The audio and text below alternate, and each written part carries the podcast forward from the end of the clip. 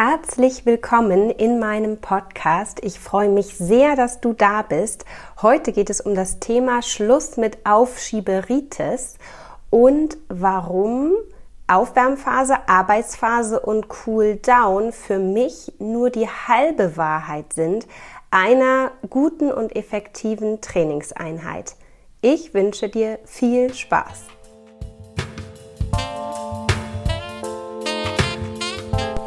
Herzlich willkommen zum Sitzkunst-Podcast Reiten mit mehr Bewusstsein, Bewegung und Balance. Steht dir auch manchmal dein Kopf oder Körper im Weg und du weißt, das kann ich besser? Dann ist dieser Podcast genau das Richtige für dich. Denn der Schlüssel für feines Reiten liegt bei dir. Ich bin Julika Valentina, Expertin für Trauma- und neurozentrierte Sitzschulung, weil wir mehr mit in den Sattel nehmen, als wir denken – The mystery is in the history. Als Kind habe ich schon gelernt, dass eine Reiteinheit immer zwingend drei Teile hat. Die Aufwärmphase, die sogenannte Arbeitsphase und das Cool Down. Und ich erinnere mich noch sehr gut, dass das damals auch wirklich hieß, in der Aufwärmphase ist nur leicht traben, in der Arbeitsphase ist zwingend immer Aussitzen und Galopp und Cool Down ist am langen Zügelschritt reiten. Das war damals so, das hatte für uns auch einen wirklich hohen Wahrheitsgehalt und ich möchte mit dir aber heute darüber sprechen, warum das für mich nicht mehr stimmt. Und das hat damit zu tun, dass man so schön sagt, Eat the frog first. Was heißt das? Esse den Frosch zuerst.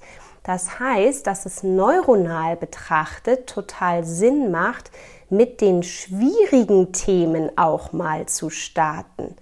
Und ich glaube, da liegt schon der Hund begraben, weil wenn wir im Kopf eine Arbeitseinheit so aufteilen, und sie so benennen, dass wir sagen, es gibt eine Aufwärmphase, eine Arbeitsphase und ein Cool Down, dann weiß ich nicht, was dein Gehirn daraus macht, aber mein Gehirn alleine bei der Wortwahl denkt bei Aufwärmphase an easy peasy, langer Zügel, erstmal vielleicht warm werden, sich lockern, dem Pferd Zeit geben gemeinsam so in die Session gemütlich starten, bedacht sein auf Harmonie, auf Atmung, auf Beweglichkeit, wie so ein Dieselmotor, der erstmal warm werden muss. Und auf eine Art ist daran ja auch gar nichts falsch. Verstehe mich also richtig. Ein harmonischer Start in eine Reiteinheit ist total wichtig nicht nur für die Entspannung unseres Körpers und auch des Pferdekörpers, sondern natürlich auch für unseren Kopf, weil wer möchte am Anfang sich gleich mit den schweren Dingen konfrontieren? Klassisch gesehen bleibt das dann für die Arbeitsphase, wenn man warm ist und das Pferd auch und man sich vielleicht auch so ein bisschen eingeschwungen hat. Aber dann sind vielleicht auch schon die ersten 20, 30 Minuten um und vielleicht kommt auch schon so die erste kleine Müdigkeit im eigenen Körper, im Pferdekörper, vielleicht aber auch eher mental emotional, dass wir uns schon nicht mehr ganz so gut konzentrieren können, und dann haben wir ein Problem. Dann haben wir nämlich das Schwierige uns aufgehoben für eine Zeit in der Reiteinheit, in der wir jetzt vielleicht warm sind, aber von der Leistungsfähigkeit, von der Konzentrationsfähigkeit vielleicht schon nicht mehr ganz tippitoppi voll da sind. Ja gut, und dann gibt's das Cooldown. Das ist wichtig, ja, gerade wenn wir das einfach auch äh, physiotherapeutisch betrachten, ähm, ist ein Cooldown wichtig. Ich finde, heutzutage können wir eigentlich alle absteigen fürs Cooldown. Ich weiß, dass wir früher wirklich viel und lange am langen Zügel Schritt geritten sind. Aber gerade so am langen Zügel im Schritt äh, bummelig äh, durch die Gegend reiten ist nun eigentlich, würde ich sagen, weder für den Pferdekörper sehr nützlich, ganz im Gegenteil, noch ähm, weiß ich nicht, ist, finde ich, es hat es auch was mit Respekt zu tun. Das äh, Pferd, was dann ja auch wirklich gearbeitet hat, ähm, nicht wie ein Sofa zu benutzen ähm, und vielleicht dabei auch noch äh, klönend ähm, Runde um Runde zu drehen. Das ist natürlich, finde ich, einfach auch äh, mega langweilig fürs Pferd und macht, finde ich auch, äh, wenn die Session eine sehr gute war, danach viel kaputt. Das ist aber meine ganz persönliche Meinung dazu, dass ich ähm, einfach in der Arbeitsphase am Ende sozusagen ähm, einfach abspringe und dann Schritt führe. Am liebsten auch nicht auf dem Platz oder in der Halle, wo ich geritten bin, sondern ich gehe dann gerne irgendwie nochmal um den Block oder so ein bisschen Richtung Wald, lass mein Pferd vielleicht noch ein paar Hagebutten essen oder ein bisschen Gras zupfen und ähm, ja, guckt, dass wir einfach auch noch so eine schöne Zeit haben, dass das Cool Down letztendlich nicht nur eine Zeit ist, die für den Körper da ist, damit wirklich so Puls und Atmung sich reguliert und einfach der gesamte Muskelstoffwechsel nochmal sich auch schon anfangen kann zu regenerieren, ähm, sondern für mich ist es wirklich auch eine Phase des Nachdenkens über die Einheit, so des gemeinsamen noch Zeitverbringens, ähm, bevor man dann ja meistens doch irgendwie das Pferd auch, auch versorgt und, und vielleicht ne, wieder auch nach Hause fährt oder zur Arbeit fährt. Ähm, und deswegen ist es wirklich auch nochmal so ein bisschen äh, partnerschaftliche Zeit, die man da verbringt. Und da versuche ich es immer für mich und mein Pony, es uns nett zu machen.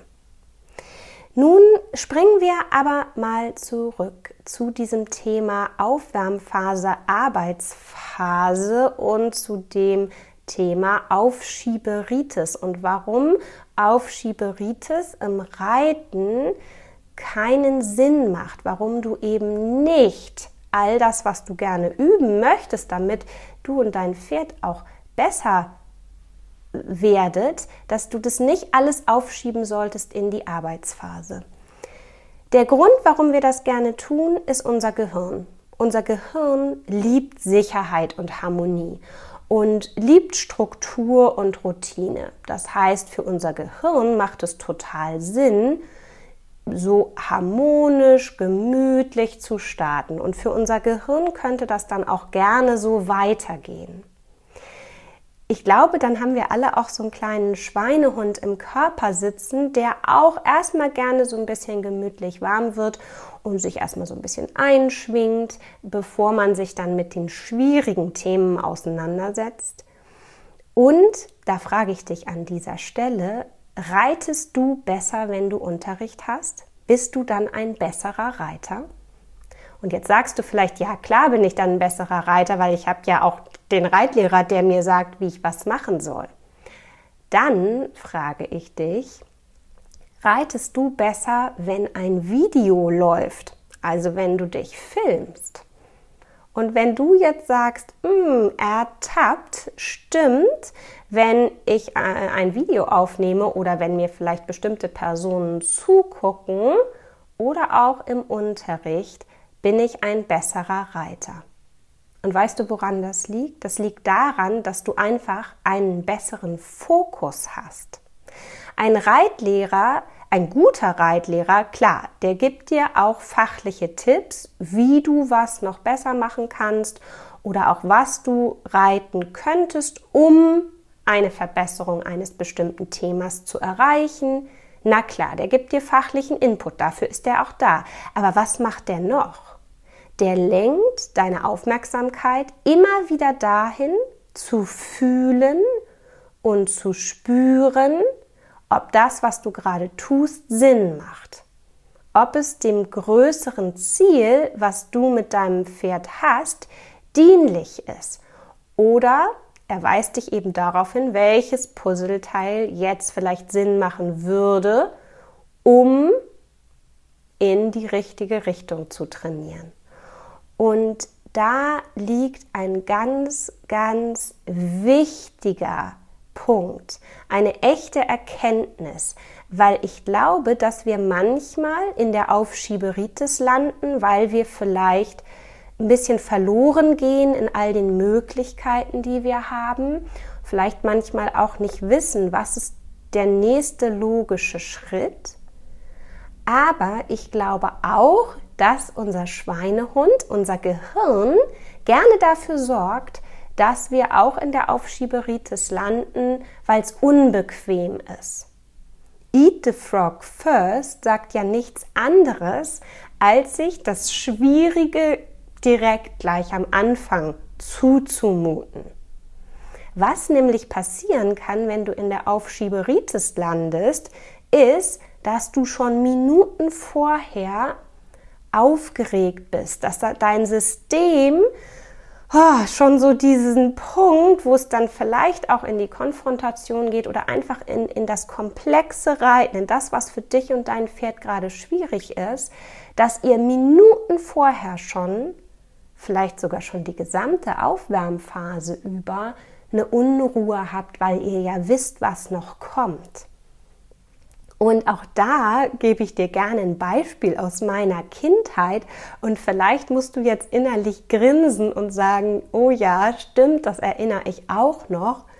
Wisst ihr, wenn dann so nach dem ersten Trab mit Leichttraben, dann kam irgendwann so das Aussitzen und dann wusste man so jetzt alle durchparieren zum Schritt. Und man wusste, jetzt kommt dieser Einzelgalopp, wo immer der erste Reiter losgaloppieren darf und dann am Ende sozusagen an die Abteilung wieder aufschließt. Kennt ihr das noch? Und ich weiß noch so gut und ich kann es körperlich richtig spüren, wie ich, als ich noch nicht so sicher war im Galoppieren oder auch abhängig von dem Pferd, was ich an dem Tag bekommen hatte, mich auf diesen Galopp gefreut habe oder eben schon bibbernd ein bisschen gehofft habe, dass es hoffentlich gut gehen wird und ich das irgendwie gut hinkriege und mich oft schon in den Übungen, die davor kamen, das war klassisch bei uns immer das Aussitzen in der Abteilung, schon wusste, jetzt gleich kommt ja der Galopp, jetzt gleich kommt ja der Galopp. Uh, kriege ich das heute hin? Und dann konnte ich mich schon gar nicht aufs Aussitzen konzentrieren. Und das passiert ja in unserem Unterbewusstsein.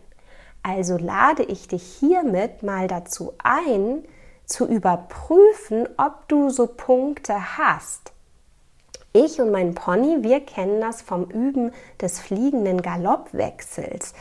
Solange ich einfach galoppiere und da auch nicht dran denke, weil ich das für den Moment auch nicht vorhabe, ist alles prima.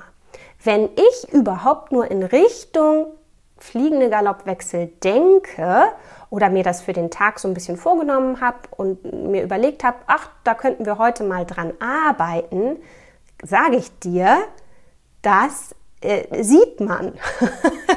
und man sieht, dass, dass wir mit dem Thema ein bisschen unentspannt sind, weil es halt auch noch nicht immer so richtig gut klappt. Und wir noch nicht so die richtige Lösung für uns da gefunden haben. Und ich habe dann eine Weile auch mich selber dabei ertappt mit der Aufschieberitis und immer den, den fliegenden Galoppwechsel ganz ans Ende der Galopptour gesetzt.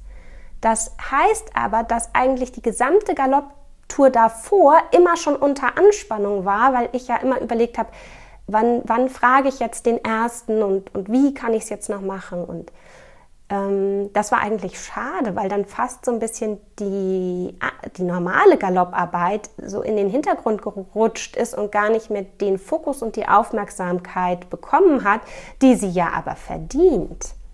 Und dann habe ich mir das zugemutet, eat the frog first, also den Frosch zuerst essen und einfach mal mit den fliegenden Wechseln zu starten. Klar, dafür muss dein Pferd aufgewärmt sein. Du kannst jetzt ne, nicht das Pferd irgendwie von der Weide holen und sagen, ah, eat the frog first, ich fange jetzt mit dem Schwierigsten an. Das ist ja total klar. Aber das Pferd muss ja nicht zwingend vorher ganz viel galoppiert sein Wenn du weißt, welche Puzzlesteine du nehmen kannst, um dein Pferd so zu lockern, dass es einfach im Rücken, in den Beinen, in der Anlehnung, dass alles weich und locker ist, dann sind das ja die Voraussetzungen, die du brauchst, um einen zum Beispiel fliegenden Galoppwechsel zu fragen. Genau, und dann habe ich mir das also zugemutet und ähm, war ganz erstaunt, dass das eigentlich sehr gut geklappt hat, weil tatsächlich noch mehr Kraft vorhanden war, mehr Fokus, weniger Nervosität, weil, weil ich einfach da reingesprungen bin ins kalte Wasser und dann gab es eben auch gar nicht so viel Zeit, in der ich überhaupt nur mich so ein bisschen verrückt machen konnte. Das hat mir tatsächlich sehr geholfen. Und dann geht es wirklich auch darum, einfach machen. Unperfekt, perfekt. Weil wenn wir so ein bisschen uns zumuten, auch mal ins kalte Wasser zu springen, sehen wir halt auch, wo wir stehen. Und ich glaube, mm, das fördert tatsächlich unsere radikale Eigenverantwortung und bringt uns rein in die Umsetzung und wirklich auch rein in die Reflexion weil dann kriegen wir ziemlich genau gespiegelt, was denn vielleicht auch noch fehlt, damit es besser klappen könnte. Und daran kann man ja wachsen. Daran kann man dann ja wieder arbeiten. Also lade ich dich mit dieser Podcast-Episode dazu ein, raus aus der Komfortzone zu gehen, rein ins Wachstum, rein ins innere und ins äußere Wachstum. Es kann gut sein, dass diese Art der Umstrukturierung von einer Reiteinheit auch dazu führt, dass es ein bisschen Disharmonie kreiert, dass es ein bisschen holprig ist. Aber ich sag dir was, Wachstum und Entwicklung ist eigentlich immer holprig, weil wir ja unsere Komfortzone verlassen. Der Schweinehund, der hat ja gute Gründe, uns da so ein bisschen gemütlich sein zu lassen, weil dieses Holprige, dieses Neue und Unsichere, da wo wir keine Erfahrungswerte haben, mm, vom Gehirn nicht so richtig favorisiert wird. Wie gesagt, das Gehirn mag es gerne sicher und vorhersehbar. Und das ist es ja im Zweifel nicht, wenn wir Schluss machen mit der Aufschieberitis. Und wenn so eine Umstrukturierung für dich und dein Pferd tatsächlich Unruhe kreiert, dann lade ich dich dazu ein, doch mal zwischen diesen Einheiten sogenannte Harmonieeinheiten zu machen. Das mache ich auch und ich lasse tatsächlich da sehr meinen Bauch per Tagesform entscheiden, wenn ich losreite, ob das so ein Harmonietag wird und dann reite ich Einheiten, wo ich nur wirklich fast ausschließlich diese Dinge reite, die wir super können. So dass mein Pony und ich auf einer Welle des Erfolges uns bewegen.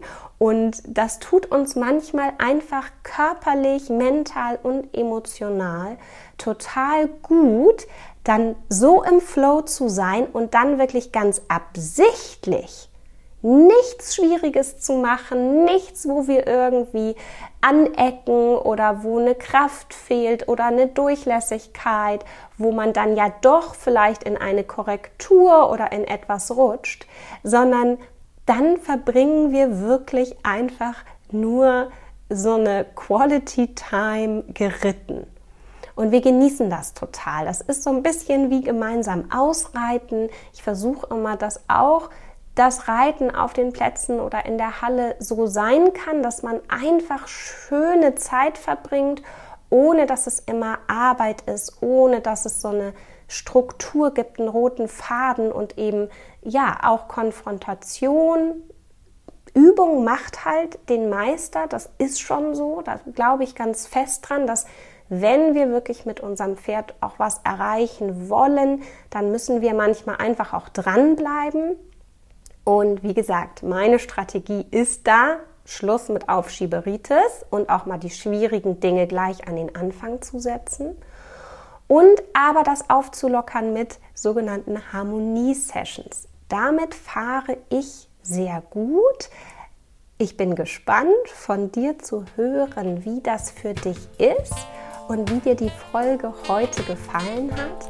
Ich wünsche dir ganz, ganz viel Erfolg und spannende Erkenntnisse bei der Umsetzung. Bis zum nächsten Mal, deine Julika.